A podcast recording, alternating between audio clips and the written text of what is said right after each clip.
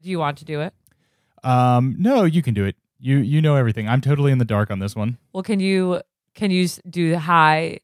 This is and introducing. Can you do that? And then I yeah, hop in. because then I'll have at least something to do. It yeah, won't- well, I want you to have something to do. yeah. Hi, and welcome to and introducing a podcast about words, about music. I'm Chris Wade. And I'm Molly O'Brien. Eh, eh, eh. You said you wanted to do it. I didn't. I forgot which part the cube was supposed to. You said you. wa- I and thought- did we? See, this is why I Wait, have wait, to, this is wait. why I have to copy and paste my, the intro that part of That the part. intro every single time, or else I, I get just fucked I up. didn't realize where where. Do you want me to start again? I did. Yeah. Um.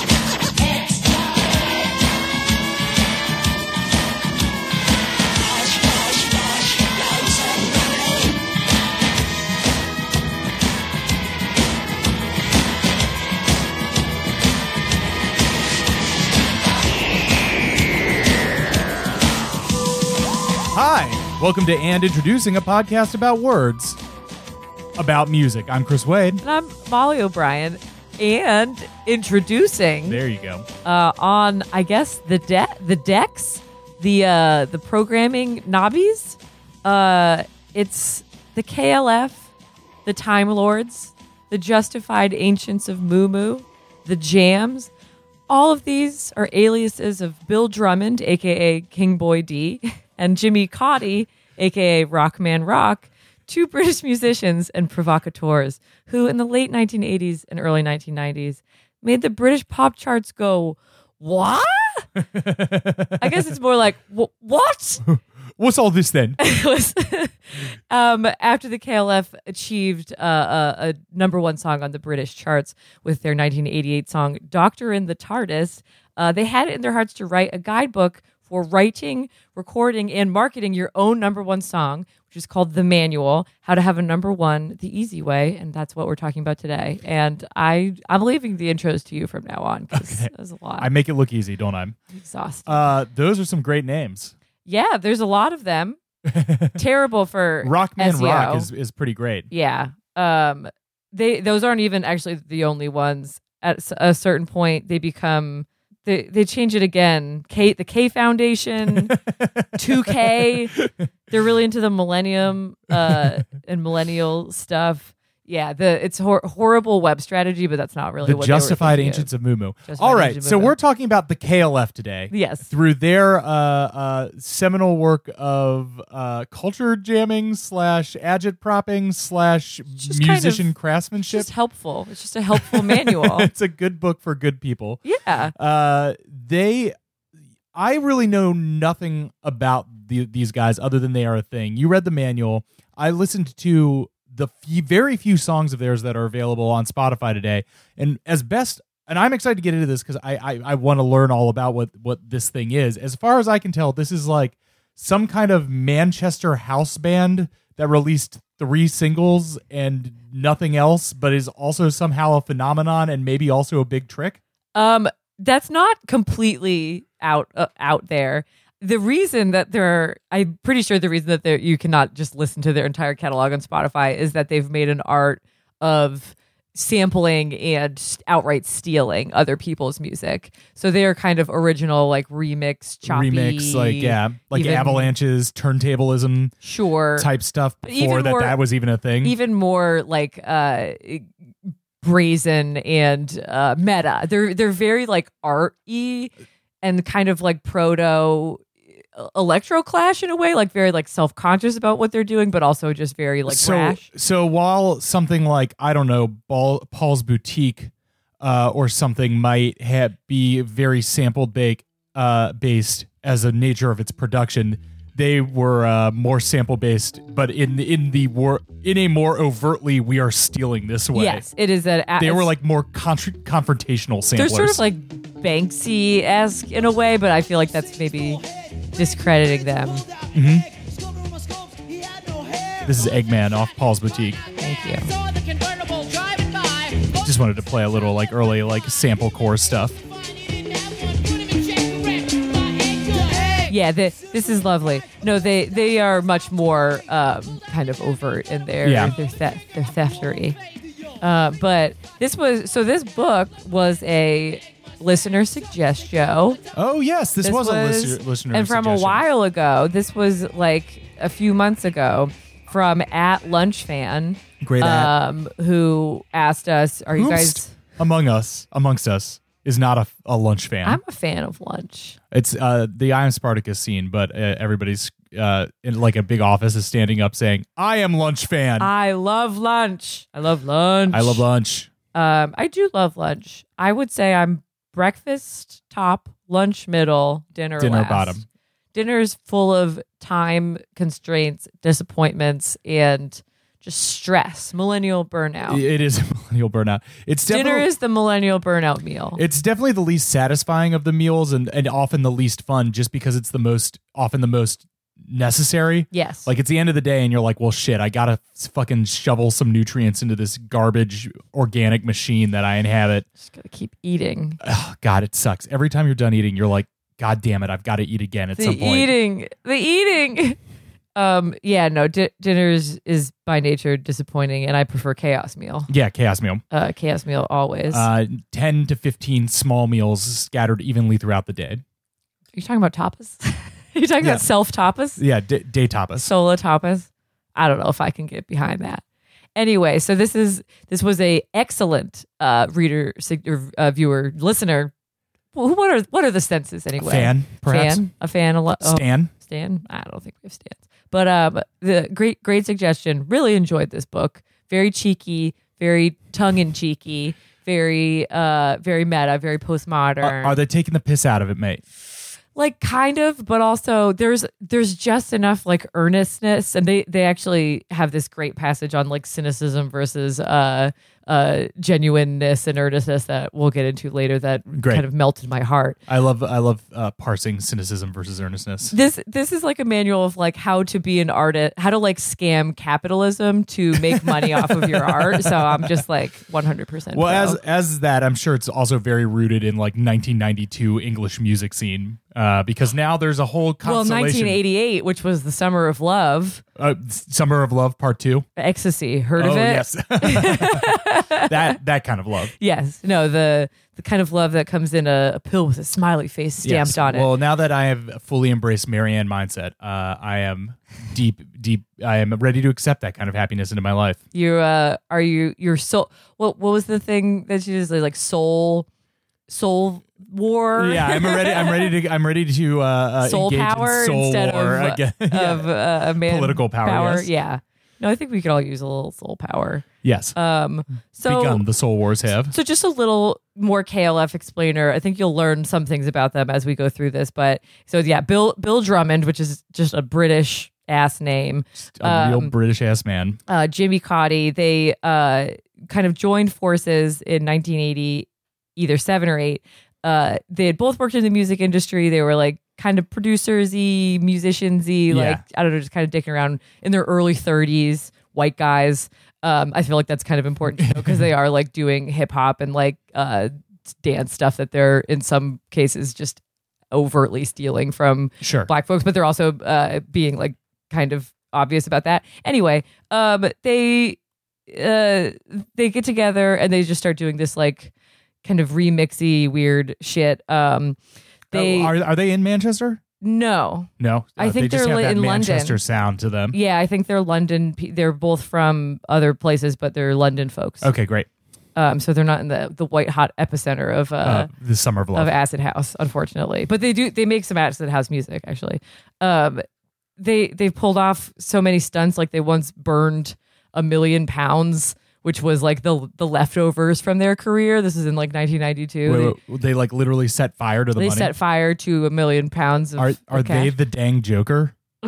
Did he do that Yes, he sets a giant pile of money on fire in that movie. in the main in the main movie, Yeah, the the Dark Knight. the dark the Dark Knight? The Dark Knight. Yeah, Yeah, that's a big scene in that movie. That is that is, is because a he's Joker just ass so move. he's just so crazy. They're just so crazy. He in just wants to see the society. world burn. Yeah. Oh yeah. boy. So what if there was a band, but they were the Joker? Th- this is kind of like that. Yeah, Yeah, this is this they're- this is kind of like the Joker, but music. Um, the Joker, but make it music. at the the nineteen Joker, ninety, but make it make it aesthetic. yeah, yeah. at the 1992 Brit Awards, um, they fired like machine gun blanks over the audience's heads. These guys are the dang Joker. Yeah, that's a, oh man, this is actually true. Um, at the after show party, they dumped a dead sheep corpse outside of uh, one of the after shows with a note that was like, "This is like for you, for you." Love the KLF. um, they they deleted they they pulled a MySpace and deleted their entire back catalog in 1992 as well. Um, Like the the solid records or yeah, they just like got rid of all of their music. So like is- you could not buy it anywhere. so is that why I can't find anything on of it on Spotify? But I think I think it's not on Spotify because I think Spotify has harsh laws for like copyright and stuff, and I think that maybe they couldn't actually prove that they like had the copyright on their own songs because their songs are just pa- pastiche. No, pastiche is not the wrong word. It's a colla- collages. okay.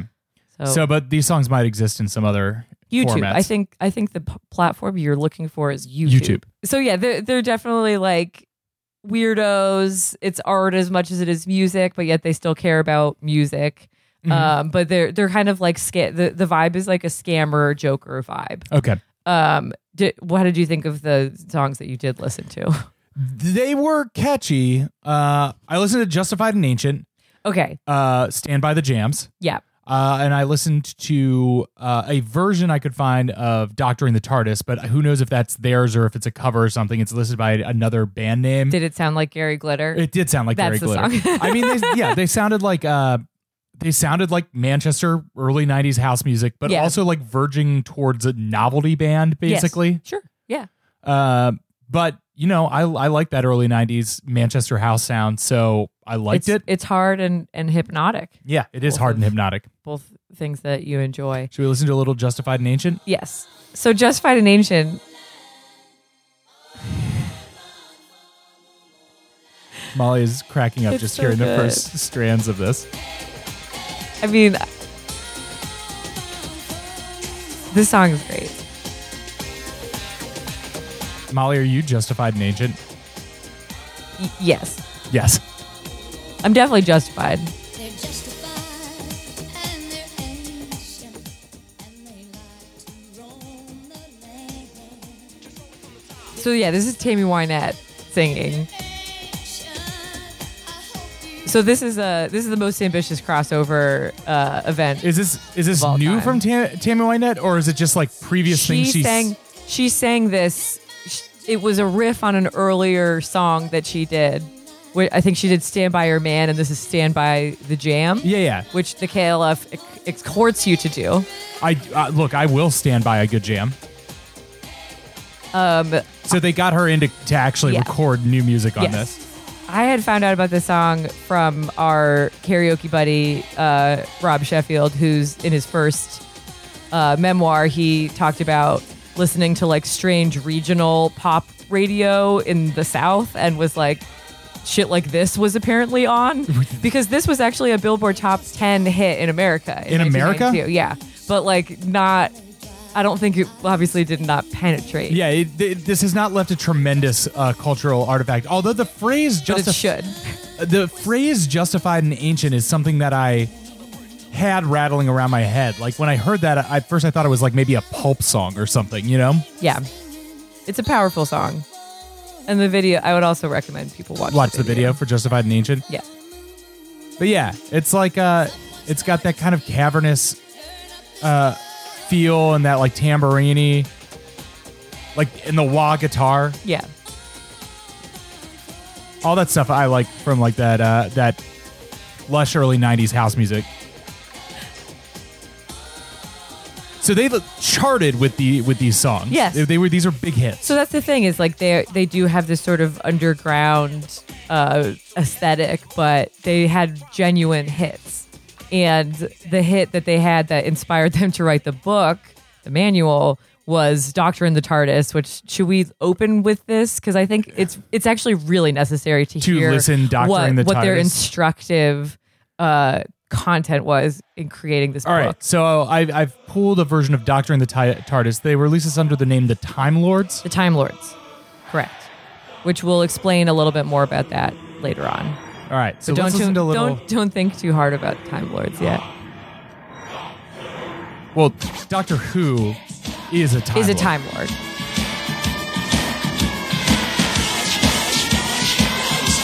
The sound quality might be a little bad on this because this comes from like a s- clearly third generation ripped Oh yeah, uh, music video that has like cop cars tra- chasing Daleks around the English countryside.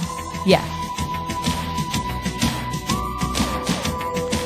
So again, this is a n- novelty song. This starts off a rip of Gary Glitter's Rock and Roll Part 2, but it's about Doctor Who. Yeah, it's got Doctor Yeah. Who theme. the seminal British sci-fi soap opera TV series. Yes. There's also some elements of uh, the Sweets Blockbuster. That's another song Okay, that's yeah. trapped in a little bit. The cop car is now doing donuts in an empty. Uh, Yeah. So right. I mean, just if you can, if you can try to put yourself back in the shoes of someone listening to British radio in 1988, and being like, this slaps. This owns? This is good.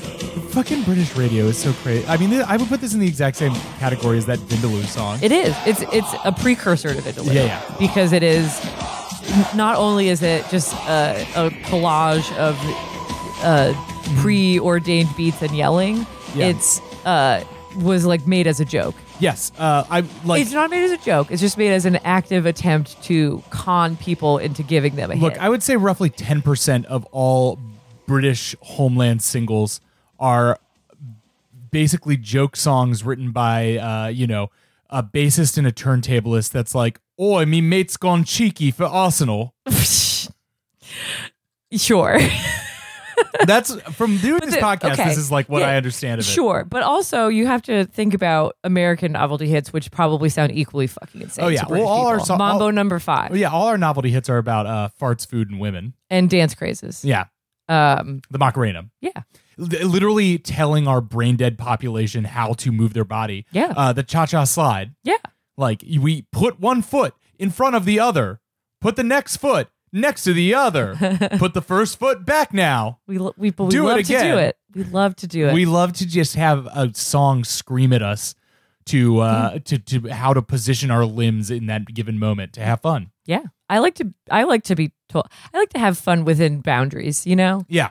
Well, that's what uh, you know those those uh, uh, call call out line dance songs are is that they're you know um uh, specific consent. I lo- well, I love I love to to contra dance, and that really is. Yeah. There's no if you just follow the instructions, there it's, there's going to be a payoff at the end, Yes, which is, uh, I don't know, the dip. nir- nirvana. Your soul Enlightenment ascends through to the contra. next plane, I think. Um, anyway, so this this book uh the is written in the in the we i don't know if it's the royal or just the we Okay, um but i guess when any british group of people writes a book in the we it's royal it is a royal. um, yes, So they basically, so they're promising the reader that they are providing instructions to h- write your own number one hit guaranteed. And they actually say at the beginning of the book, if you follow it to the letter, and in three weeks you haven't achieved it, like your mon- you'll get your money back. Okay, great. Um, and they say, other than achieving a number one hit single, we offer you nothing else. There will be no endless wealth. Fame will flicker and fade, and sex will still be a problem. what was once yours for a few days will now enter the public domain. So they're just it's just the number one song because that's really Yes. all they had. I think this They- was maybe their only number one as the KAL. They like hit. well as the Time Lords. They hit the they hit the the charts. Had one number one hit and then disappeared and destroyed all their money afterwards. Yeah, I mean, when they were around, they in 1991 they had a really big year where they were like doing a lot of remixes and stuff. I think they um did something for Echo and the Bunnymen actually. We Uh, should try to find excuse that. me? Yeah. Um, um, um, um, um. Actually, one of them was a manager for Echo and the Bunnymen. Uh, Bill Drummond was. It appears that the KLF did a uh, a mix of "What Time Is Love" by Echo and the Bunnymen. Do you know and like that song? Uh, this is not one of the ones I know off the top of my head, but I am a big Echo and the BMs fan. Yes. They, they go hard. Skipping in a little bit. Yeah, get to the drop. Jesus. This is uh, this is like 1990. They might not have a drop. It might just do this slowly build the entire. Yeah, they time. didn't. Who who invented drops? The Venga Boys. Yeah, the Venga Boys invented drops. That's fact. It's canon.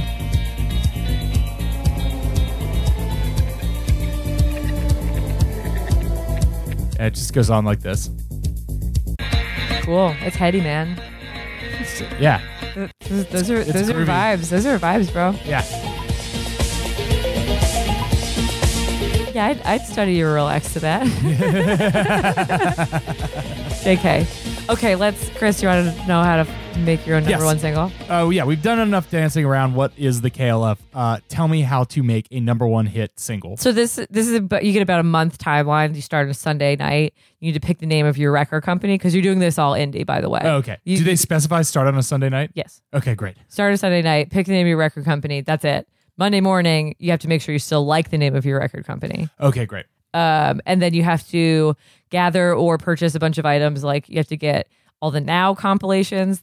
British people had Now. That's Before- what I call music before, before we we did. So which they've is- probably long since blown past now 69. oh yeah, hundred percent. They got to be Okay. at like now one hundred and thirty by now. Okay, great. Because then we just hit now now 69. Oh. We did. yeah, it happened, I think, last year. We have to buy it. Do you want to hear what's Not on? that we have a way of playing a, a CD here, but no, yeah. Do you want to hear what's on the Now 69 uh, compilation? yes, I do. Nice. I do nice. Yes. Nice, nice, nice. Nice. Let's see if I can get this this track listing pulled up. All right, ready? Yes. Opens with "Breathin'" by Ariana Grande. Fucking love that song. Yeah, Yeah. Just just saw that song. yeah. Uh, goes to "Happier" by Marshmello Um, featuring Brazil Bastille. Yeah. Ba- Bastille is one of those people who I'm like, are they British or are they just think it's going to sound better to sound British? Are they British or are they just an American band aiming to be sold Are at they Starbucks? Are they British or are they sad? Um, I think I think are he's they British. British or are we sad? Um, Great. Let's see. Let's go th- down through this. Uh, we got some Taki Taki by DJ Snake. So- that song's fire. Uh, Selena Gomez, Cardi B on that track. Yep. This feeling with the Chainsmokers. Eh. Yeah. Electricity by Silk City featuring. Listen to the featurings on this. I don't know what Silk City. Silk is, but- City is Mark Ronson and Diplo's Oh, co-project. well, the, he, Diplo gets a featuring on this, featuring Diplo, Dua Lipa, and Mark Ronson. Okay, That's ve- so okay. Silk City is Diplo and Mark Ronson. they but had then- to explain that that was them because no one, everyone's gonna be like Silk City. What the fuck, fuck is that? featuring Diplo, Dua Lipa, and Mark Ronson, who are two of those three are or Silk City. Okay, cool. Silk City featuring Silk City and Dua Lipa. Great, great, great, great. Yeah, that's that's uh, that's uh, Promises good. by Calvin Harris. Sure, whatever. don't More know. uh, festival. I do not. EDM. I do not like Calvin Harris. Body by Loud Luxury Don't know what that is. featuring Brando. That's the first one that I have that I, is a swing and a miss good, on me. good band name. Uh, Close to me, Ellie Goul- Goulding, Diplo again. Diplo. Uh, he's he's on that uh, Close to Me song. Okay. Thunderclouds by oh my god damn it fucking Diplo. Thunderclouds by LSD featuring Sia, Diplo, and Labyrinth. Diplo is the biggest name in music right now. He like low low key. Yes. Yeah. Mm-hmm. Yeah. Yeah. Yeah. Uh, Lost in Japan was by Sean Mendes. That's Shawn Mendes. Yeah, who cares? He's Uh, fine. Better by Khaled. Eh, whatever. Um, he's he's hot. uh, Consequences by Camilo Cabrillo. Camila Cabello. Yeah. She's the she's the first harmony to leave Fifth Harmony. Oh, she is. Yeah. Mm-hmm. She's the breakout harmony. She is. She's a melody she now. has a. she's no longer the fifth she's an unchained melody. She's an unchained melody. She's no longer fifth harmony. She's uh first melody. yep. Um, uh, it's that you know that's just touch your nose. Who who's who's gonna leave Fifth Harmony first? First, yes. Oh, here you go, Molly. And this signals how how recent it is. A little song by Lady Gaga and Bradley Cooper Called sh- shallow. called "Shallow." Wow, they put that in the middle of the track list. Number thirteen. kind of insulting. Uh, Tequila by Dan and Shay. I assume that's more festival E EDM. sure. uh, or just a cover of Tequila. Uh, I'm just imagining sounds like good. festival EDM. Dun, dun, dun, dun, dun, dun, dun, dun, dun, dun, dun, dun, dun, dun, dun, dun, dun, dun, dun, dun, dun, dun, dun, dun, dun, dun, dun, dun, dun, dun, dun, dun, dun, dun. yeah, I would. I would love to see that. Um, there's no way by Lauv featuring Julia Michaels. L A U V. Ever heard of that? L A U Lau- Lau- Lauv. No. Lauv. I if you don't know, you assume Julia uh, Michaels is one of those like workhorse songwriters that Yeah. has like Loki written like 25, 25 number, ones. yeah. hits. Uh, I But they always try to have solo careers and ass- just write the songs. yeah. I assume that's more festival. It, lo- look, basically, if I'm looking at a compilation of music from the last year or two, and I don't uh, n- know the name of the band. I assume it's Festival EDM. Sure. Uh, bro- broken by all One Or Word- or like a YouTube like a Viner turned YouTuber turned turned musician, musician, who's yeah, Mm-hmm. yeah. like 15 years old, and his name is like Josh Josh Stanley uh, or just from Pasadena or just Josh, all capitals. with an exclamation point. Yes. Josh, Uh, then the song "Broken" by All One Word, Lovely the band. great. Do you know them? They sound like YouTubers. That maybe they are like the one throw in, like trying to make emo still work. You know, Yeah. "Shotgun" by George Ezra. Don't know that. Maybe an up and coming singer songwriter. Hmm. "Slow Three by Jack Sampson. I assume that's the same. Yeah, we're getting into the Yeah. the indie pop. Yeah, what the fuck are they like? No, no bangers, no hits at the end of this. Hmm. Uh, heavy flag by the Accidentals and older by Sasha Sloan. Yeah, that really peters out at the end. Uh, not enough Diplo. Throw more Diplo on those end tracks. Yeah, this should Uh, really just be a yeah, Diplo and Friends album yeah. because yes. he would be stoked to have Now 69 as his own personal Uh, as- curated Now, compilation. now sixty nine. The Diplo collection. the Diplo collection. This came out February first, twenty nineteen. wow. Which is- Congratulations to us. All to say that apparently Britain's been doing na- uh, now since the eighties. At least, maybe earlier. We just can't esca- escape our colonial we are- overlords. They are now and we're just we're just later. yeah, we're it should be just- called later. We're 2000 and late. Later, 69. um anyway, what, where are we at? Oh, you got to get some nows. You have to get a bunch of dance music compilations, any single in your house that has hit the top 5 of the charts, you have to listen to all of them, Sure. absorb, Right. etc. Meditate. Um, and they say the uh, unwrap pop's layers, and what we are left with is the same old plate of meat and two veg that have kept generations of pop pickers well satisfied. The emotional appetite that chart pop satisfies is constant. The hunger is forever. What does change is the technology that is always on the march. sure. So it's the same structures. You just got to update the the tech. Yes. Okay. And so their their thing is basically like don't be in a band. Bands have too many squabbles. They said if you if you're in if you have more than two people in your band, you might as well be in politics because it's just going to factionalize, and you might as well just make that official and This is the become sec- an MP. This is the second uh second in a row where we've heard people from very different walks of life say ba- bands fucking suck because you got to work with people. Wait, who else said that? Fripp, Robert Fripp. Oh yeah, f- yeah. Fripp, Frippertronics is honestly probably a precursor to the To KLF. KLF. They were in probably some Fripp ways. fans. Maybe. Fripp heads. Um, yeah. So the KLF's like hack is don't be in a band. You don't even need- need to sing. Don't really play your own instruments. You're going to book a recording studio. You're going to book an engineer, and you're going to book a programmer, which is what they refer to as like a keyboard slash just Yeah, bleep yeah. bloop guy. Yeah. And they're going to do the work for you. You're supervising, the creative director, kind of Sure. an early creative directorship before you know the likes of Virgil Abloh have been teaching festivals. Um, so that like that's the hack is the tech that's the technology hack, which means minimal work for you in the sense that And maximal work for some uh for some idiot uh workhorse synthesizer programmer and uh, MPC worker. yes, as, as they say as much. Um, so they say you know book the studio. And they they go in on that like they're talking about the studio personnel, what kind of like multi-track recording technology you should be interested in. I mean, how many tracks are we talking about? 16, 24? They suggest 32? 24. Okay. 24. In 24 ni- track in Safe 1980. European home.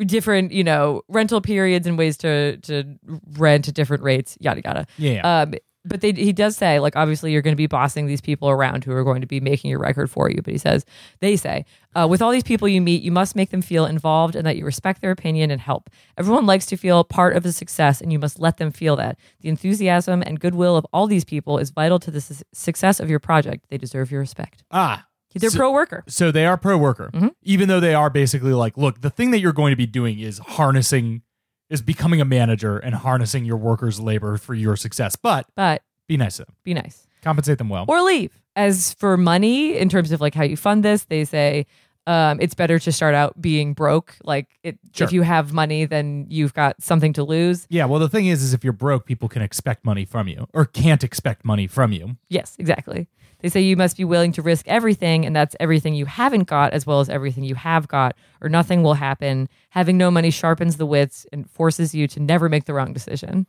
Yes. I like that. Yeah. You know what context I've heard that in m- most recently? Yes, is um this is just like lifting whole cloth from blank check podcast, but um Good. M Night Shyamalan.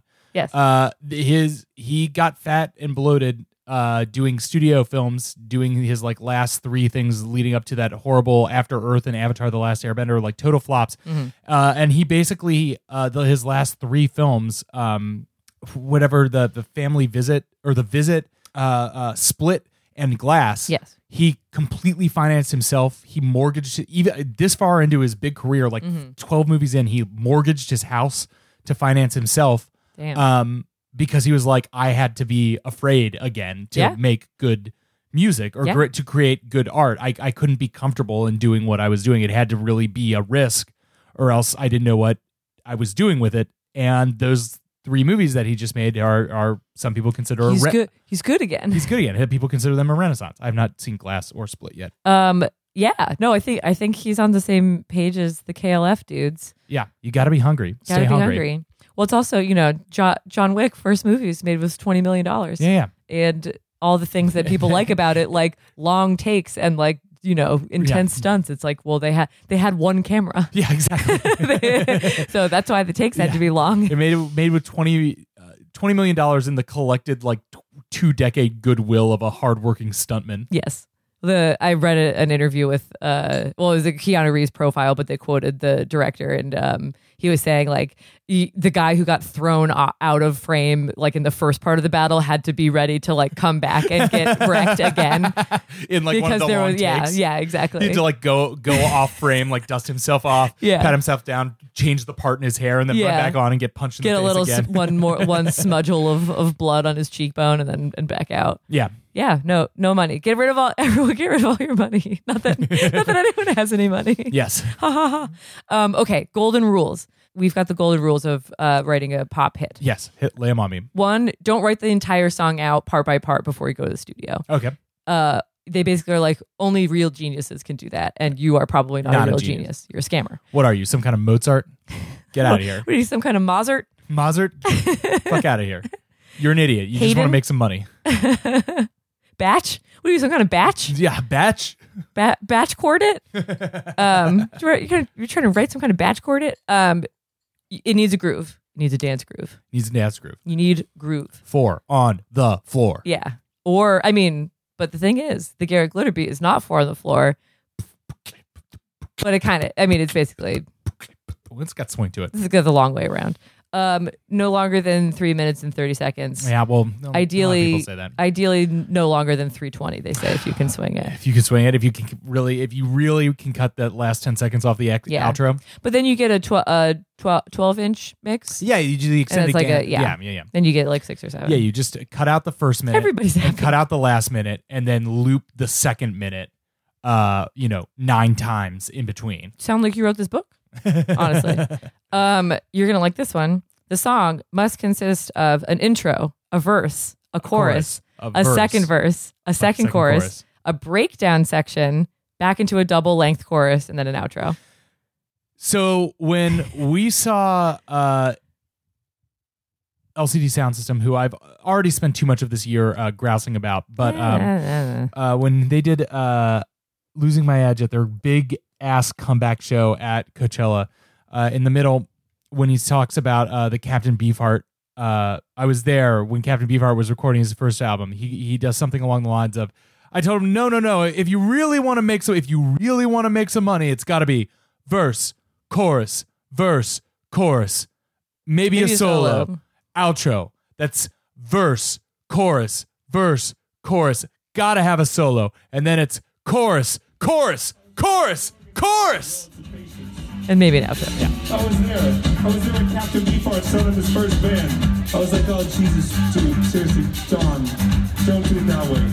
You're never going to make a dime. If you want to make some money, shit has to be verse, chorus, verse, chorus, maybe solo, chorus, chorus, chorus, and then like maybe an outro. Verse, chorus, verse, chorus. If you have to have a solo, chorus, chorus, chorus, and then maybe a couple more chorus. I was there. Uh, and that that little monologue about how to write a song uh, from in the middle of losing my edge has always stuck with me. And uh, eventually, I'm gonna get get a shirt made out of it. Maybe maybe that should be our official merch. That should be our official merch. Yeah. We gotta get those shirts made. Well, KLF knows what's up because they they they are in agreement.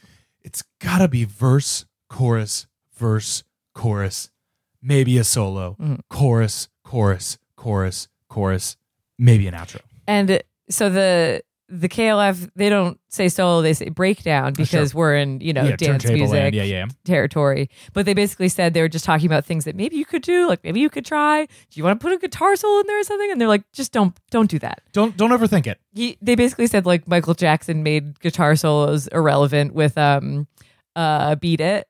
The, with the Van Yeah. Halen one, they, they were just like that was kind of too good, and I don't really know where we go from here. So just don't put a guitar solo. in. The- Stop. uh, beat it. End of end of guitar solos. You can't do a guitar solo as good as beat it. Yeah, just beat it. Don't even try. Um, last rule: lyrics. You will need some, but not many. Sure. That's it. You want something that people can uh, remember the entirety of by the second time they've listened to the song. Yep, that's good criteria. Yeah, so that's it. Um, come with some. Come to the studio with some ideas, but don't have everything written out. Dance groove, no longer than three thirty. The structure we described earlier, and just a few lyrics that are good. That's yeah. it. Just catchy chants, basically. Here's so at this point, maybe, maybe, you're Maybe. wondering, well, doesn't that sound a bit formulaic? Well, I think the main thing that I'm, I'm curious about is the going ahead and booking the studio time before you've uh, before you you've really figured that you've written your pop song. But that is such good advice because then you book the studio time and then guess what? You got to do it. You got to do it. Yeah. There's no, yeah, Yeah, there's, no, turning back. backing out. Yeah. And, you know, that's very scary to me. And I don't think that that's something that personally I would ever do. But honestly, if you want to become a musician, I think that that's totally correct. If you real, if you really, really in your heart know that you want to become a musician, I Yeah. think the absolute first thing you should do is book studio time. Seems you might to book be it. what a lot of people do in these books is like it's not like oh yes we had written the entirety of Appetite for Destruction and it was time To to, record it. call our friends at you know so and so blah blah blah. No, if you really want to be a pop star, if you really want to be a pop musician today, tomorrow morning, pick up the phone and book uh, ten hours of studio time six months from now, Yeah, pressure, and then just do it. just a light amount of pressure. Yeah. like uh like putting you know Yeah. putting pressure on a, a, le- a flesh wound, Yes, exactly. Just not not a sear full it shut. amputation. Yeah. Um. So yeah, the I bring up the you know well this this this sounds like a formula and formulas create formulaic stuff like what is going to make my song different. So I want to read their uh, addressing of this, which I love. Uh, they say every number one song ever written is only made up from bits from other songs. There is no lost chord, no changes untried, no extra notes to the scale or hidden beats to the bar. There is no point in searching for originality, so why don't all songs sound the same? Why are some artists great, write dozens of classics that move you to tears, say it like it's never been said before, make you laugh, dance, blow your mind, fall in love, take to the streets and riot? Well, it's because although the chords, notes, harmonies, beats, and words have all been used before, their own soul shines through. Their personality demands attention. This doesn't just come via the great vocalist or virtuoso instrumentalist. The techno sound of Detroit, the most linear programmed music ever, lacking any human musicianship in its execution, reeks of sweat, sex, and desire. The creators of that music just press a few buttons and out comes a million years of pain and lust. I just love that. That's wonderful. I just It's think true. It's, it's a nice validation of like it's a validation of the artist because I do think that especially they're coming at a time that has never been so technologically modulated. Yeah. Of like, of course, you know, pre- press play and Yeah, yeah. you're a musician, but are you really? And the answer is yes. If Yes. you are, Yes. if you are, then you are. Yeah, and you could play the most simple songs uh exactly the way the original musicians played them and just like I don't know, the tones that you pick for your instruments Mhm. uh i- is important, you know. Yeah. And that's why I I not to have continue only having like two notes, but that's why I love synthesizers so much because you can like take one four note line Yeah. and have it loop over and over and over again and play endlessly with the shape of the notes themselves Mm-hmm. and create things that sound totally unique and different, even if it's the same four notes looping over and over again. Because it's you doing it. yeah, and it's no you one, no other. There's no other Chris Wade. who can craft those notes to sound the way that I am imagining them in my head. yeah yeah no Yeah. so they they're honoring the artist as a unique being and maybe it's very Mary Marilyn Robinson. What's her name? Marilyn Ma- Williamson. Marianne Williamson. Yeah. Maybe They're it's a they're bit- piece, piercing the veil into the uh, Soul power. gossamer realm of pure imagination. Yeah, but the- it's it's good. It's good. It's good. It's very good. So yeah, that's that's they said obviously like they combined uh the Doctor Who theme song and the Gary Glitter song and the song by the It's not Sweet. even the Doctor Who. They thi- did I not don't- play a note on the record. Like I- they did not play a note. I don't think that it's, it's the Doctor Who theme song because I'm pretty sure the Doctor Who theme song doesn't just go Doctor Who, Doctor Who, Yes, Doctor Who, it is true. Doctor Who. It is not. It's not the theme song. It It's is just the phrase. variations on a theme by Doctor Who. I guess it's just the phrase Doctor Who. and I'm just imagining uh, the theme song to Friends just being like Friends, Friends, Friends, Friends, Friends. Friends, friends, friends, friends, friends, friends, friends, friends, friends, friends, friends. Yeah, I mean, that's it is. Uh, Yeah. You know, Mad Men, Mad Men. madman, madman, madman. All um, uh, a, a joke between Molly and I is uh, any uh, of these prestige prestige TV instrumental theme songs, you can tell the good ones because you, you can sing the name of the TV show over it, Yes. like the Mad Men one we were just doing, or. Game of Thrones, Game of Thrones, Game Mm-hmm. of Game of Thrones, Thrones, of Game of Thrones. Game of Game of Thrones, of Game of Thrones, of Game of Thrones, of Game of Thrones, of of yeah, um, yeah. And you know, a theme song is bad when you can't do When you that, can't like do that. Westworld. or Breaking Bad. Breaking Bad. Breaking Bad. It's a it's a riff. It's not so much a theme as a riff. Yeah. Um, groove. Important note on groove. First of all, Yeah. it's in the heart. first, first, th- first things first. It's in the heart. It's in the heart. Uh, second things first. Uh, they basically just like they're like groove. You you know you've heard of it right? Like, you know it's got to make you dance. How many, how many of y'all have groove? yeah. Anyone anyone a fan of groove? Groove fan?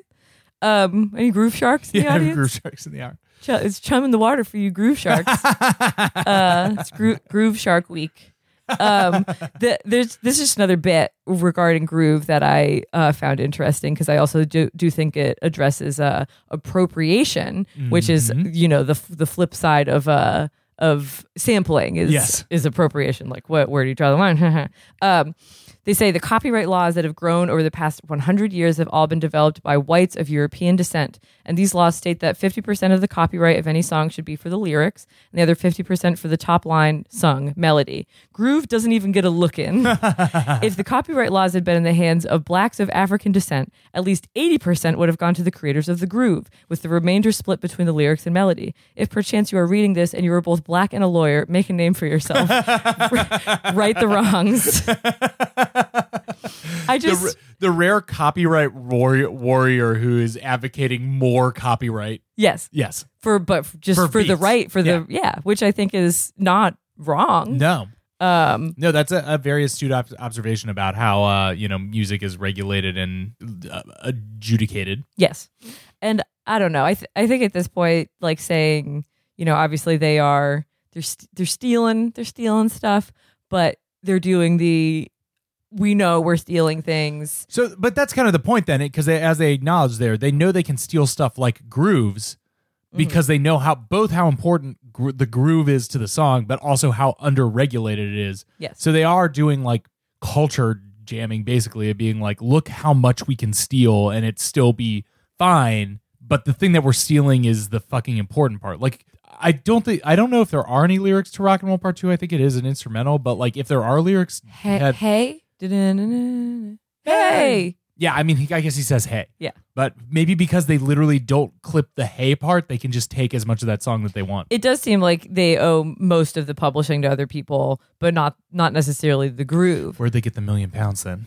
Well, they they got a lot of money Okay. for various reasons, um, but not from that. It's fucking baller. yeah. Um, so anyway, I I would say that I agree, and I think that um, there should be more copyright based on on groove Should and be groove fair, creators. just, uh, copyright so that original creators get paid, but yet people who seek to transform and uh, you know reuse Mm-hmm. things in fair ways are also protected. Yep. It's a, it's it's a complicated issue. We it need sounds- ground up copyright reform. yes. Thank you. Thank you, Chris. Yeah, that's a pla- that'll be a plank in my uh 2028 presidential pla- Yes. platform. Yes. Um, couple other just nuts and bolts things. They said if you're a singer, just don't don't be. Um, Give up. just don't say book book a singer or two. Uh, ba- they basically just like singers seem to confuse their role uh, of singing with you know changing the world Uh, yes. and you know maybe perhaps rightfully so they're they're- they are all business yeah. they're just they're just trying to get you a number one song and they don't want any funny business Yes. so I guess that is the thing is like l- lead singers do tend to very quickly creep into feeling that they are sole authors. s- yes soul soul power Yeah. too much what if soul power but too, But too much. Yes. for the intro they were just like i don't know do like an instrumental version of the chorus melody Sure. or just ask your programmer what he thinks is that kind of the caveat to all these things? yeah just like talk to your programmer and be like Yeah. what do you, what do you think of this? Uh, bridges, don't even think about it. All right. Just So we're not- too advanced. We're not doing any key changes. This in is the one. manual. This is one hundred and one. Um, they they mentioned key changes and the- they're like, you can try it, I guess, if you want. but this is very simple, very bread and butter. Yes. Bridges, fuck them. Uh, outro, they said you could either just fade out a couple of repeated choruses or just do the intro uh, music again. So this is just you know just formulas. Uh, they also shout out to um hanging bits, aka like just two bars between a verse or a chorus. Okay. Yeah. They they said maybe give it a go, All. Yeah. All this stuff is is totally like. I mean. You, try it. it's like we, we have a path here. I mean, I guess you could see what's uh, out in the forest, but like that's a forest, man. Here's the path. yeah. Also, you know, you've got like a week in the studio. Like, how Yeah. much time are you wasting on a bridge? Yeah, sure. I think the chorus is more important. Um, okay, so a week has gone by. You have you've you've got your groove, chorus, lyrics, title. So this is at, at this point you're not in the studio yet. Mm-hmm. This is they're just telling you what to prep in advance. Don't- you don't need the whole song, but Sure. you should probably have groove, chorus, lyrics, title of the song. Um, and so you're about to hit the studio, and here's what they say. They, Up until now, you might have felt these chapters have been riddled with cynicism. Cynicism, harnessed to your advantage, can help debunk fraudulent mysteries that prevent us from sharing in what is possible and what is ours. At all times, cynicism must be balanced with a belief and faith in the intrinsic goodness of our fellow man.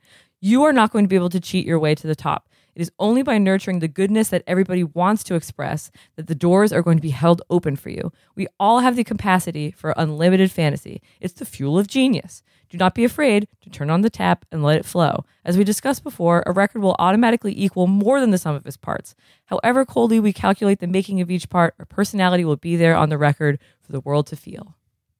Wonderful. Isn't that nice? Yes. There's the formula, but then it's fueling the I, I interpret that The as passion. Yeah, I I also interpret that as the ultimate uh like really aligning your your mindset of like f- forest through trees mindset of Yes. being like, look, you got to get shit done. Yeah. So like do each individual part and just be ruthless about each individual Mm-hmm. part, but know that because you have done it and you care about the final part, Yeah. like there will be a soul imbued in it yes. but you don't have to like spend each moment being like, oh, but like, what, But what am I about the saying? musicality of this drum beat? If what can I? No, just like make all the things Yeah. and then put them all together in a way that you know how it's going to be good. Yeah. and then it'll it'll have you in it, and it'll be fine and Yeah. real and and and you know artistic. They're just giving you the keys to a, you know, there's a go kart on a track, Yeah, yeah, but, But- you are going to have fun driving the go kart. yeah, yeah. No, no two go karts going around the track are gonna follow the exact same like tire marks. Yeah. you're never going to perfectly match a, a ghost of a previous runner of the the track. Or, like you on know, a, Mario f- a Kart. fly might hit your windshield And that you might didn't hit deviate anyone 1% else's. and it turns into a whole new thing. yeah. So turn, turn on the tap and let it flow. I think that's the other thing is that they're just acknowledging it's like, well, you're an artist, aren't you? Like, Yeah. you're, mu- you're a musician. You're reading the KLF manual. You obviously have some. you interest want in this. We we so we saw we saw uh, Billie Eilish this past weekend, who I'm newly and continually obsessed with, and she said between songs she was like, "I used to cry in my room at night because I wanted this shit so bad," and I just heard that and I was like, "Then you deserve it." Yeah. you know what I mean. If you're a child and you're crying because you want to be a pop star and stand on a stage and sing in front of a bunch of people, go do go Yeah. do that. Yes. you you earned it as far as I'm concerned. Um, so that's I don't know. Turn on the tap, Yeah. Turn on the tap. Let it flow. get in the pit, and try to love someone. okay, so we're going to the studio. What do you think the first thing the KLO suggests you do when you go to the studio? Oh, God damn it. Oh, I feel like this could be really obvious or really counterintuitive. Because my first suggestion would be uh, put down the drum, drum track. But I, I don't know. I'm imagining them saying like, pay the producer or something. Make some tea. I forgot they were British. That's the that seems to be the main job of the of the musician throughout the week is you're just, you're making tea and you're keeping people's spirits up. Um, also, they say tell all your studio personnel, engineer, programmer, etc., that you are trying to make a number one record yes, because you need all all hands on deck. you got to believe. Yeah. that's that's a Marianne mindset right there. Yeah. You, you got to know that you are making a number one. You got to go in thinking you're making a number one. You got everybody has to be on board, being like, no, this is going to be the most popular record in Britain. Yeah. Uh, even if you're making it in America, Yeah. you know, go and saying like, no, we're going to make this the most popular record in Britain because we're following the KLF manual, and that's what it says. Yes. One one trope I love in in movies about music and musicians is um when they're hidden in the studio, usually for the first time as like a green band or musician, and the engineer like does not give a shit about them. The you ever see the movie once? The did Irish not, movie. no. Oh man, that really hit me in the Honey Nut Filios when I was in high school. um, I love that shit. Sh- Glenn, Glenn Hansard, damn. um, uh, Shout Anyway. out to all the Glenn Hansard out there. Shout out to all the Glenn answered. So he hit, he hits the studio with his like Czech, you know, girlfriend slash uh, partner. I don't know what. And you at first like the guy is just like I don't know texting or smoking a cigarette or whatever. Yeah, He's yeah. like not even looking at the knobs. Yeah, he's doing And this then- Tito Beanie. He get he gets like maybe t- a minute and a half, two minutes into the song, and like things start to pick up, and you just see the like it cuts a shot of like the look on the engineer's face, like ah. these guys are really about something. Uh, and he like puts a cigarette out and then he starts twirling the knobs. like, oh fuck, I gotta engineer this thing. Uh, I love And uh, that. and Glenn Hanser wouldn't have had this problem if he had gone into the studio and were like making a number one record, dude. Yeah, get with the program. Yeah. It just set the expectations. and the Uh, tone. that just as an aside, that one of my favorite just visual tropes, and I think that maybe the Onion or College Humor at one point did a uh, a video parodying this. Just any time that there's somebody in the recording booth and it uses the uh, go to insert of the engineer, like holding his headphones, Yeah. realizing it's good, Yep. kind of nodding his head, and then it cuts to the insert of him turning the levels up Yeah. on the board. just absolutely ruining the mix. right? Yes, right? exactly. Just fucking up those levels. he's he's like, wow, I didn't have any of this in the mix before. Now let's do all of it. And Yeah. then you're you're sitting at home listening to it. and It's like one of those memes where like the bass is really over. yeah. yeah. Well, I guess you liked it. Uh, Yeah. Oh, this is oh, we're turning down everything else down. We're just doing bass now. yes, I, I would think that I would hope engineers would help try to check your levels and stuff from the beginning. Yeah, I guess the um yeah, you should probably go into the recording with all the levels set. Yeah, that would be good. Th- But you know, that's Yeah. this isn't a manual for them, so it's a manual for you. That's like that one fucking stupid ass insert in the in Bohemian Rhapsody when the manager breaks into the Live Aid recording booth and basically turns the Queen levels all the way up, and then it cu- cuts. And it cuts to the pledge room, and the money starts rolling in through the pledge. We're getting a phone call. Yeah, I couldn't really hear this before, Before. but now that I've heard the Queen song, it seems like someone's turned up the volume, and I, I like it very much. Here's ten dollars. It seems as if some kind of responsible Pratt engineer had put some kind of line of tape over the levels saying, don't go this high. but then some enterprising lad who must have been an ally of Queen's went in and he took the tape off and he turned the Queen levels all the way up and I can hear him, mate. I can hear him. I'm giving all my money to Live Aid. Uh, go listen to our Bohemian Rhapsody episode if you want to hear the context of that joke. Yeah, yeah.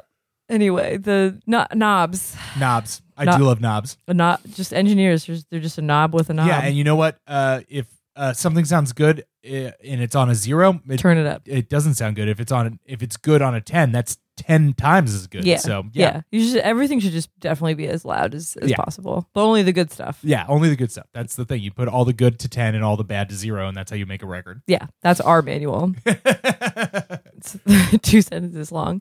Um, anyway, yeah. So you show up, you you get your staff going. You they say you play them the groove track you want to rip off, uh, sing them your chorus lines, show them your chart of how the seven inch record, record should be structured, get the engineer to give you a quick tour of the studio and a rough idea of what everything does. Have the programmer explain what his computer slash keyboard slash sample linked uh, together can achieve. Uh, revel in the MIDI revolution of it all, and then ask the engineer to either turn up or turn down the air conditioning. Uh, your job is to hold on to the rudder and at all times never lose sight of the harbor lights. Let the crew bail out the water. Let the crew trim the sails. Let the crew man the galley. yeah. You're creative directing. Yeah. Um, so that you know, you have a week in the studio and you just kind of like, um, just sort of uh, nudge people You just to make it good yeah. because you already did the work. You have the chorus and the verses and Yeah. groove, which you stole. That- so you- that's so the then song you just do it. then you just do it. But you should also at this point be arranging because you are an independent operator. Yes, you are a small business. So you, yeah, you're a small business owner. So you need um, a plugger, which a plugger is like someone who can get your songs on like shows, movies, PR.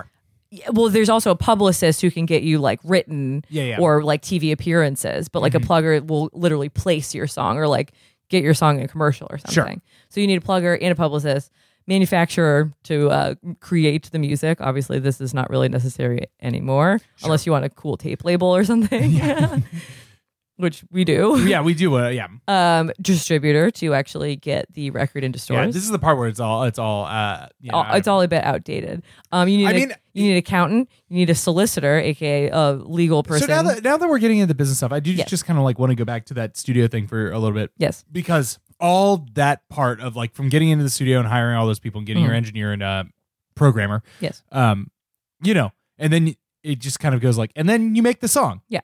And that always feels like a little hand wavy to me in every one of Mm-hmm. the books that we do uh, about this. But this is the only one where I where it's clear that that is the point. Like act like all the stuff, the prologue and the epilogue. Yeah.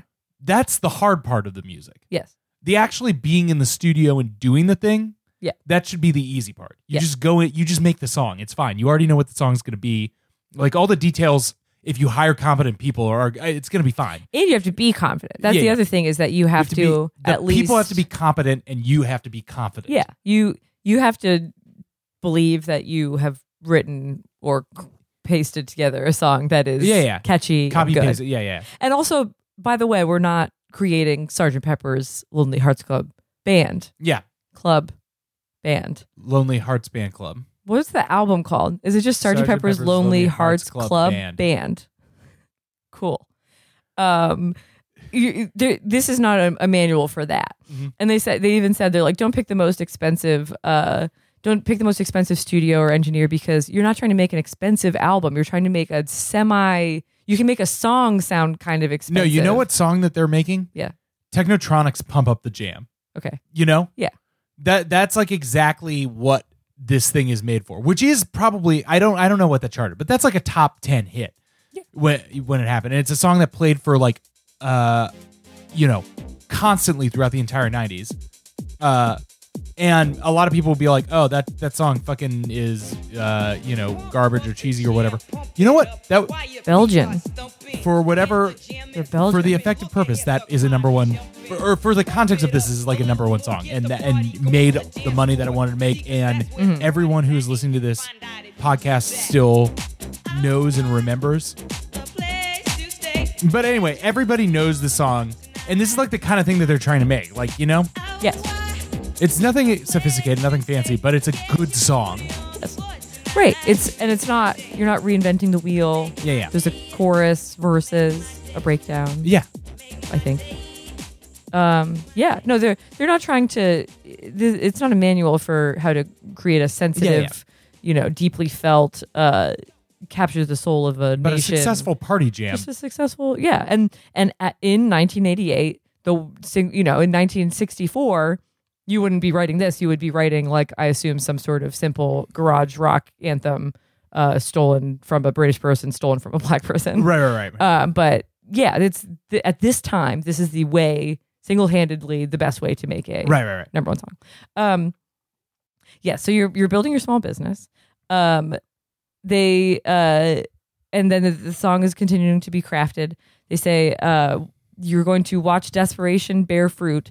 Uh, but keep on making cups of tea for the team. Every second of the track has got to grab your attention and never let go. Always go for the hookiest hook, the lowest common denominator, the one you can't believe you're using yes which goes back to something we talked about with Felix a, a little while ago, which is just be Just dumb. Just be as dumb as you can. be as dumb as you can. Be And as they're- dumb as you can let yourself be. And they, Doctor in the TARDIS is Very definitely dumb, as dumb extremely dumb. as they are letting themselves be. And these are smart people. Yeah, These yeah. are clearly erudite yes, people. And yet that is a, that song is so dumb, it's very stupid. but it's good. Yeah, It's, it's dumb, but it's good. Um, finally, you have to, you have to mix the track. In the mixing process, they say uh, when your engineer gets the drum tracks up and they've done some work on their sound, it has to be the most mind numbing, danceable thing you have ever heard. These drums alone should sound like they could go on all night in a club and the floor would never be less than a writhing mess of flesh. yeah, that's true. groove. Groove.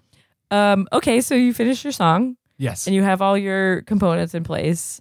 Um, you know, packager, distributor, plugger, whatever.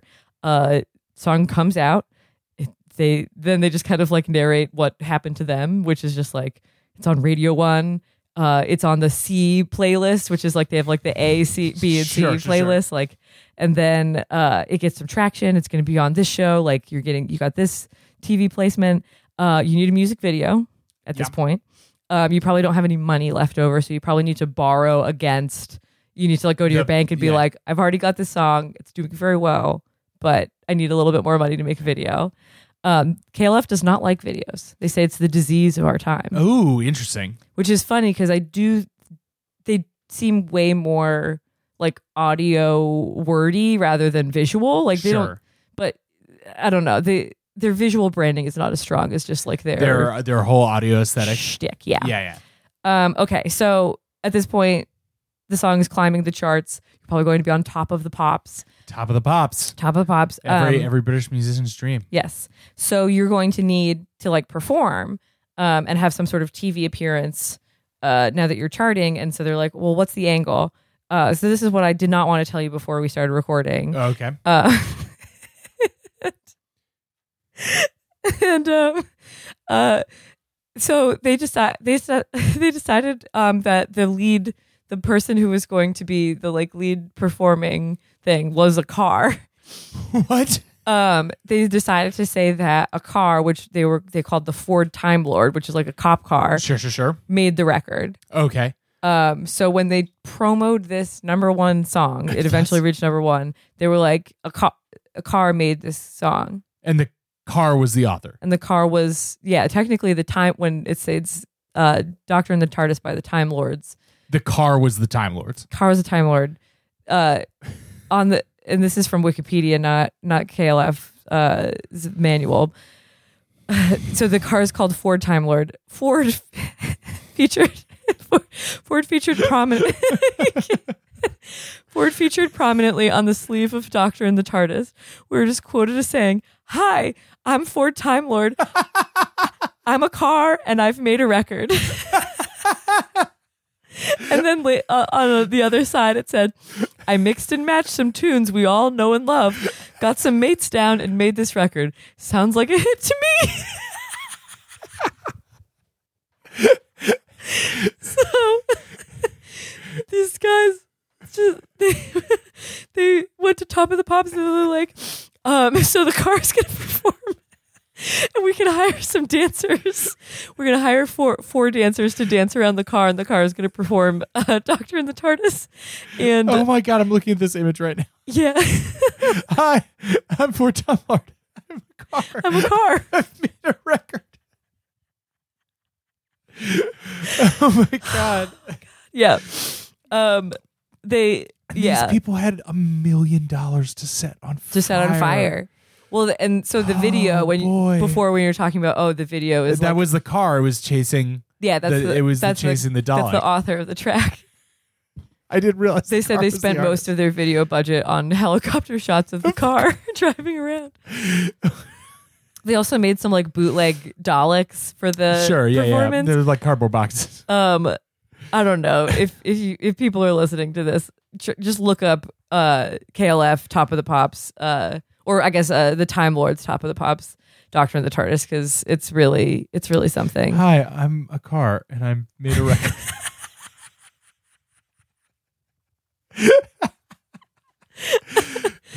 Uh, so that I just Ah. Ah. it's I don't know it's the and the they relay the information with the same kind of blase matter of factness that Of, they like, do make the tea everything for your else. Of record just like they're like, I don't know, we needed an angle, and so we're like, uh, uh, the car, the car wrote the car this. made the record. and so, so this this They're, these guys are killers. They're they're fucking terminators. Yeah. They, they they know just like nothing nothing makes sense. Nothing is real. Pop uh stardom is completely manufactured and ephemeral. You can just like plug any variable into this thing as long as like the, the basics are there. Yeah, as long as you got a groove, I can fully see like Lady Gaga now that she's taken her like She's uh, like, "I'm a turn. card."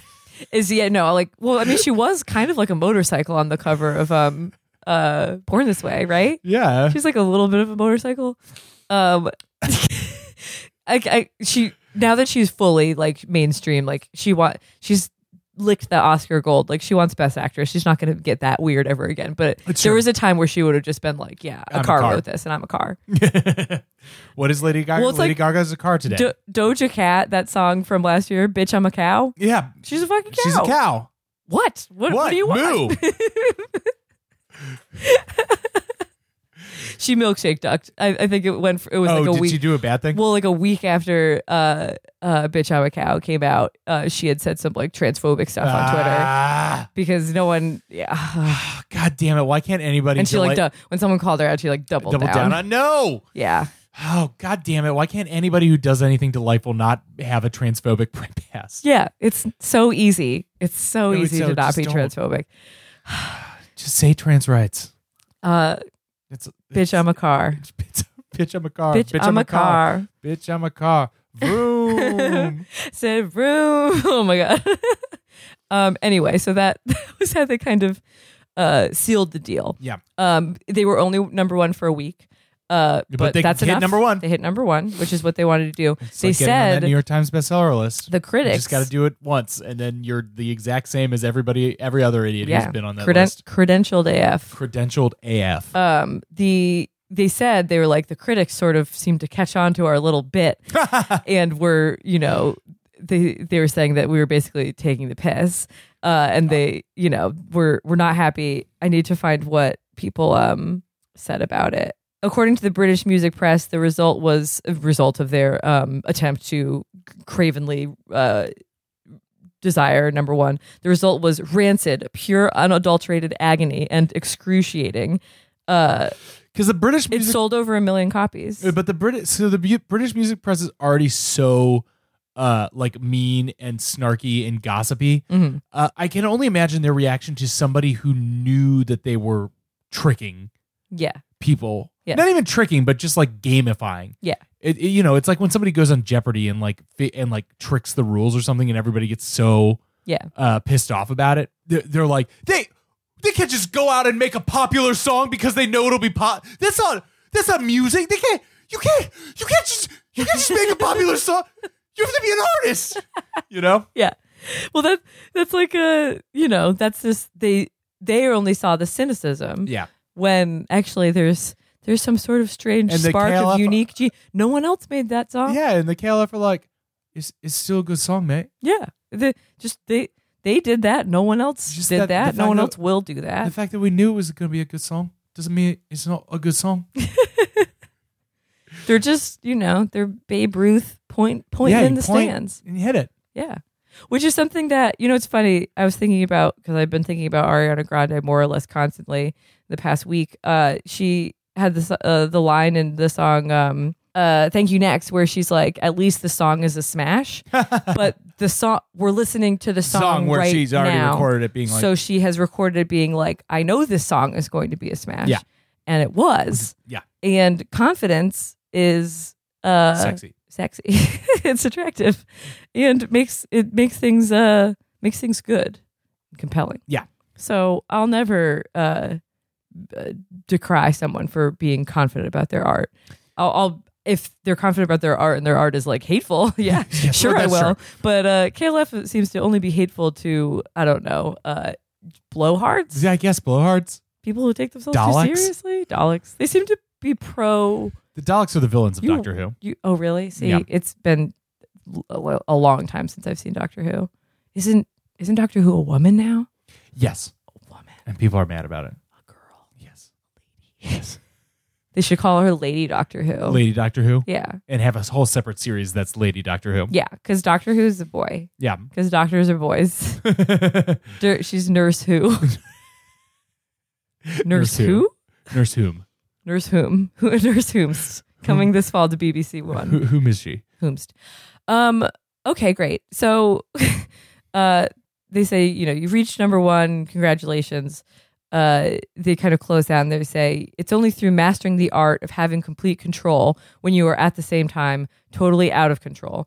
Uh, you must hold the reins tighter than you have ever held them before, but let the chariot head over the cliff top. The abyss is calling. Uh, yes. Which is still, it's like that structure versus Yeah. creative genius of like all you have to do is follow this thing, but You- just Who knows? wild Yeah. wild out. But you still got to I'm a- follow it, You're a car. bitch. I'm a car. Bitch, I'm a car. Uh, you yeah you you can follow this path uh line by line, but it's still the end of the path is a cliff that you have to drive the car over. yeah, and because the entire if you also accept that your mission is you know i- is insanity, Mm-hmm. your mission is is ridiculous. Who who could who could want a number one song?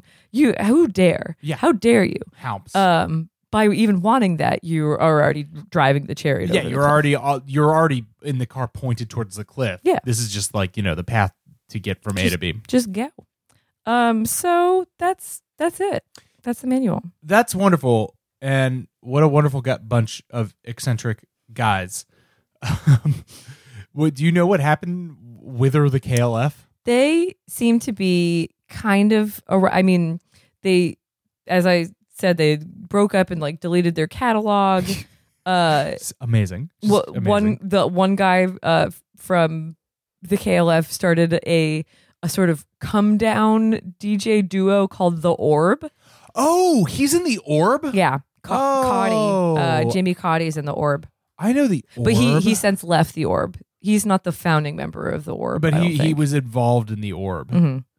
okay Uh, yeah I, I I- i don't know much about them but they're they're like a um a dj collective Yeah, it seems like they they are make sort of tran- trancey music. I don't know. yeah Um, one one thing that both of the members of the KLF were interested in was uh these esoteric conspiracy novels called the Illuminatus trilogy. Have Sure. you heard of this? yes I've yes Please don't tell me we own the books because I just ordered them from Amazon and I'm going to read and report back. uh Please don't tell me you own No. them. okay, good. Uh, these were referenced. We're listening to the orb right now. We're listening to um, Cool. "Donuts Forever," Great. featuring Jaw Wobble, the bassist in uh, Public Image Ltd. Great.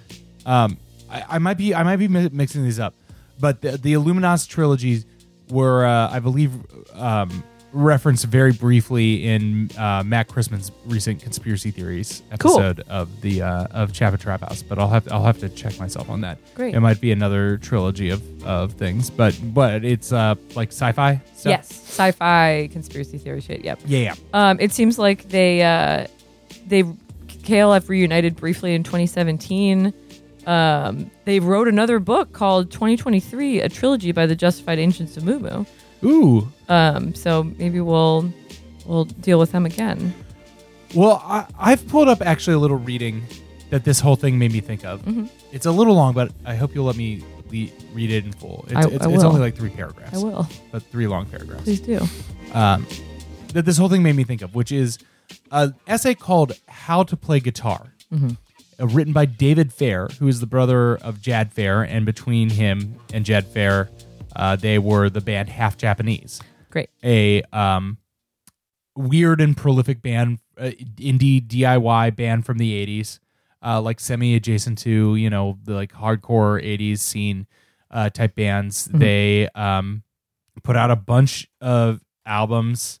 Uh, that were all very idiosyncratic and uh, have kind of all their own feel. Uh, let me let me just play like a little a little bit of this. Okay. This is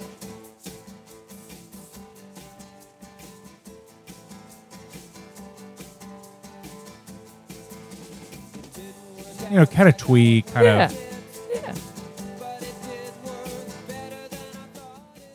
this is one million kisses by half Japanese. I like it. Anyway, they had like a little cult fol- following, but they also put out some like weird, crazy experimental stuff, whatever, whatever. Um, but yeah, this is a, a, a essay called "How to Play Guitar" on on his music philosophy. Uh, this was put out online, I don't know, something like Zine or, or something. That it, it's very eighties DIY, but you know, not that far removed from what you're talking about. Yes. Uh, and I think it'll resonate with this. I taught myself to play guitar. It's incredibly easy when you understand the science of it. The skinny strings play the high sounds, and the fat strings play the low sounds. If you put your finger on the string farther out by the tuning end, it makes a lower sound. If you want to play fast, move your hand fast. And if you want to play slower, move your hand slower. That's all there is to it. You can learn the names of notes or how to make chords that other people use, but that's pretty limiting. Even if you took a few years and learned all the chords, you'd still have a limited number of options. If you ignore the chords, your options are infinite and you can master guitar playing in one day. Traditionally, guitars have a fat string on the top and a skinny, s- and they get skinnier and skinnier as they go down. But the thing to remember is it's your guitar and you can put whatever you want on it. I like to put six different stri- size strings on because that gives me more variety.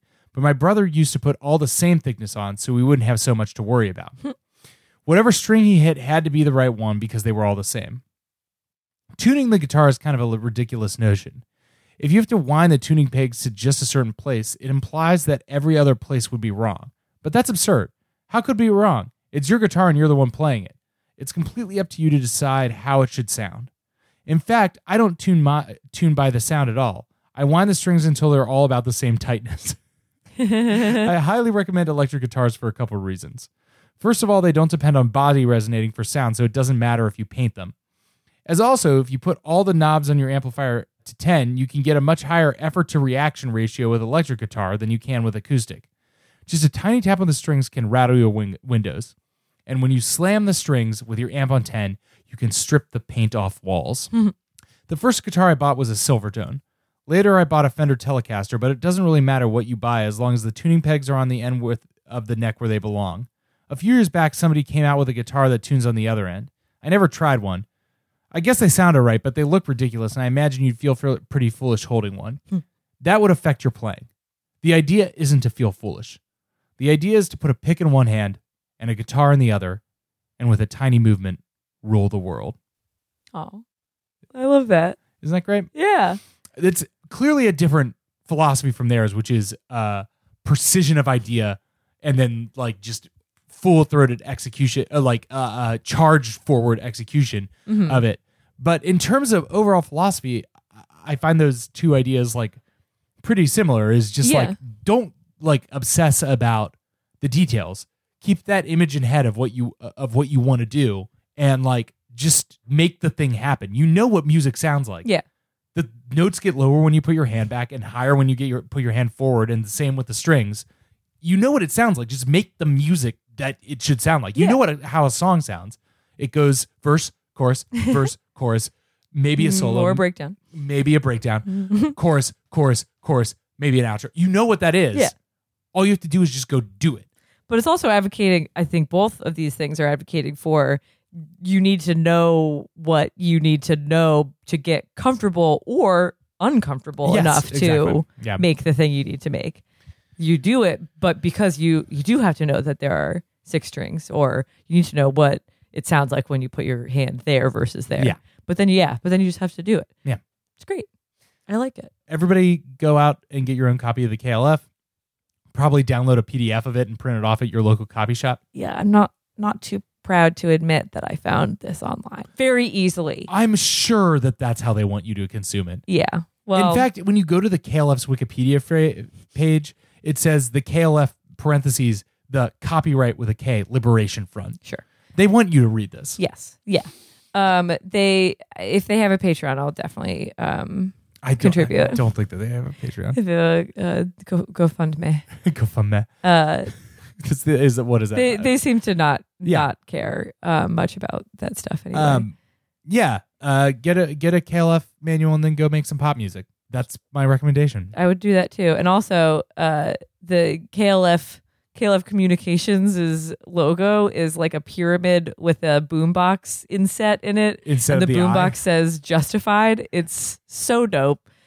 Probably going to get a tattoo of this. don't, don't, don't worry about me. I'm fine. Um, yeah, I I don't know. I I love this. This was such a great suggestion, and I did not know that this uh, book even existed, and it, yeah, yeah, Wow, Oh, this pyramid boombox is dope. it's it's quite good. yes. Oh man, I am feeling quite justified and ancient right now. Mm, I'm certainly feeling justified. I think you have, as a podcaster, you have to feel both justified, Justified and, ancient. Uh, Yes. Oh, you love this? Yeah, I did. Yeah. It was good. yeah. It was good. Um, inspiring uh choice. Thank you, Lunch Fan. Yeah. Um, I really enjoyed learning about the KLF's takes on pop music. I think that they are correct for a large part. Yeah. Um, and I am excited to go make my own pop music after this. Great. Great. Shall we move confidently into the end of this episode? Yes. Thank you for listening to and introducing. Speaking of Manchester, I will be there uh, soon. Man, man Manchester Dusting. Manchester Deucing, I will be bringing my Hacienda membership card to Manchester with the goal of taking a picture by the building that was the old Hacienda. Um, but you can also say hi to me in London. Uh, and I don't know if anyone's going to say hi to you after you ch- tried to do a British accent. uh, well, if you like that, you can hear more Brit- bad British accents uh, at the Chapo Trap House shows uh, in London. Will And- Felix be doing his his special like? Yeah, Cockney- well, I assume that Felix will be spending most of the time making fun of the French. It'll be Matt who will be making fun of the British. Got it. Got it. Got it. uh, everybody, everybody's going to be doing a lot of oi mates. Great. Uh, oi mates all around. Um, London. Uh, it's a when you, you get your food delivered here, it's Postmates, but over there, it's, Oi Mates. Yeah, exactly. Uh, uh, Oi Mates. How about a cheeky Nando's? you should get a Na- you should get Nando's. well, we got Nando's when we were in DC, and they fucked up our order, so I think Nando's is canceled for Chapo. At least it sounds like it's canceled in America. Yeah, Sounds like you just didn't order in the right place. I guess we'll have to try to get a cheeky Nando's from the source in England. Yeah. yeah. I mean, I, I doubt there's anybody who's listening to this who doesn't already know about this, but I'm a very, very excited to tour with Chapo, uh, starting June third, um, in Glasgow, June fifth in London, June seventh in Manchester, Manchester, Manchester. I'm going to be making a monster Manchester house playlist for those shows, and June 9th in. Dublin. If you are, the, if you by any chance you are there and listen to this show, please come, please come say hi to me. I would love to see you. Um, and you know what? Maybe I'll bring some gifts from the states to give to you uh, of some kind that re- represent this show or something. Um, but that's that's my big plug. Plug. Can't wait to go to Europe. Uh, Molly, do you Very have anything exciting. to plug? Um, I don't know. You should f- uh subscribe to my YouTube channel for for all kinds of bits and bobs. What's that? Um, I, oh, I don't know if I have a custom channel URL. Maybe you could put it in the show notes. Oh yeah, I'll, put you. I didn't even know that you were putting stuff on YouTube. Yeah, I put stuff on YouTube. Yeah, Give me the channel. I'll put it Okay. in the show notes. Okay. Follow Molly's YouTube channel. Will be in the show notes. Yes. Follow me on Instagram too at, at the, Molly Zone. It's very good. There's a lot of good live music content there. yeah. You guys like music, yeah, don't if ya? you're if you're this far into this episode, you, you should really follow Molly on the Molly Zone. Finally, you can follow us on Twitter at and intropod or send us an email at and introducingpod at gmail.com. Molly, you just followed up on a bunch of emails, didn't you? I did. We've been getting some absolutely sick fan mail, including someone sent us their Red Hot Chili Peppers fanzine, which we'll definitely have to read on a future episode. Did you look through that? Um, yeah, it's great. Uh, great, great book suggestions. Um, I think there was an offer of uh, Tom Jones's memoir, like an autographed copy of Tom Jones's memoir, which is ours for the taking if we want it. Which uh, oh yeah, we should get yeah, that. Did yeah, you send yeah. them our address? um, I'm going to. okay, please. Yep, because I, you know, Tom Jones Oh, we should certainly do Tom Jones. he he beguiled Mary Wilson of the Supremes. did. She was she was uh sprung for that dick. I believe I believe that I believe that- that, were those was the the words? yes uh, in the words of Mary Wilson. she was absolutely absolutely sprung. Um anyways, yeah, excellent mail. Thank you for mailing. Uh, please continue to mail and introducingpod at gmail.com. Uh, our SoundCloud is, as, as always, at soundcloud.com slash and Dash. intro Dash. pod. And Hmm. remember to subscribe to us on iTunes and leave a review for us too. Uh, but make sure that your review, you know, uh, goes by the classic format of verse, chorus, Chorus. verse, chorus, Chorus. maybe, Maybe a a solo, solo. chorus, chorus, chorus, maybe, an, outro. Five stars. Five stars. and That's the manual for how to review a uh, podcast. yes, exactly. um, and uh, we'll be back in another two weeks uh, with some country music, maybe. Y- yes. I yeah, I think so. Yeehaw! Summer goes into full screen swing, including an intropod. It's the so, summer of ye- yeehaw. Yeehaw, man! We're just living in it. yeah, we are. Uh, we're gonna get Lil Nas X on the pod. Uh, no, we aren't. Uh, but I'm I'm Manifest. secreting that into uh, reality. Manifest. Anyway, uh, see you again in another two weeks with another episode of and introducing.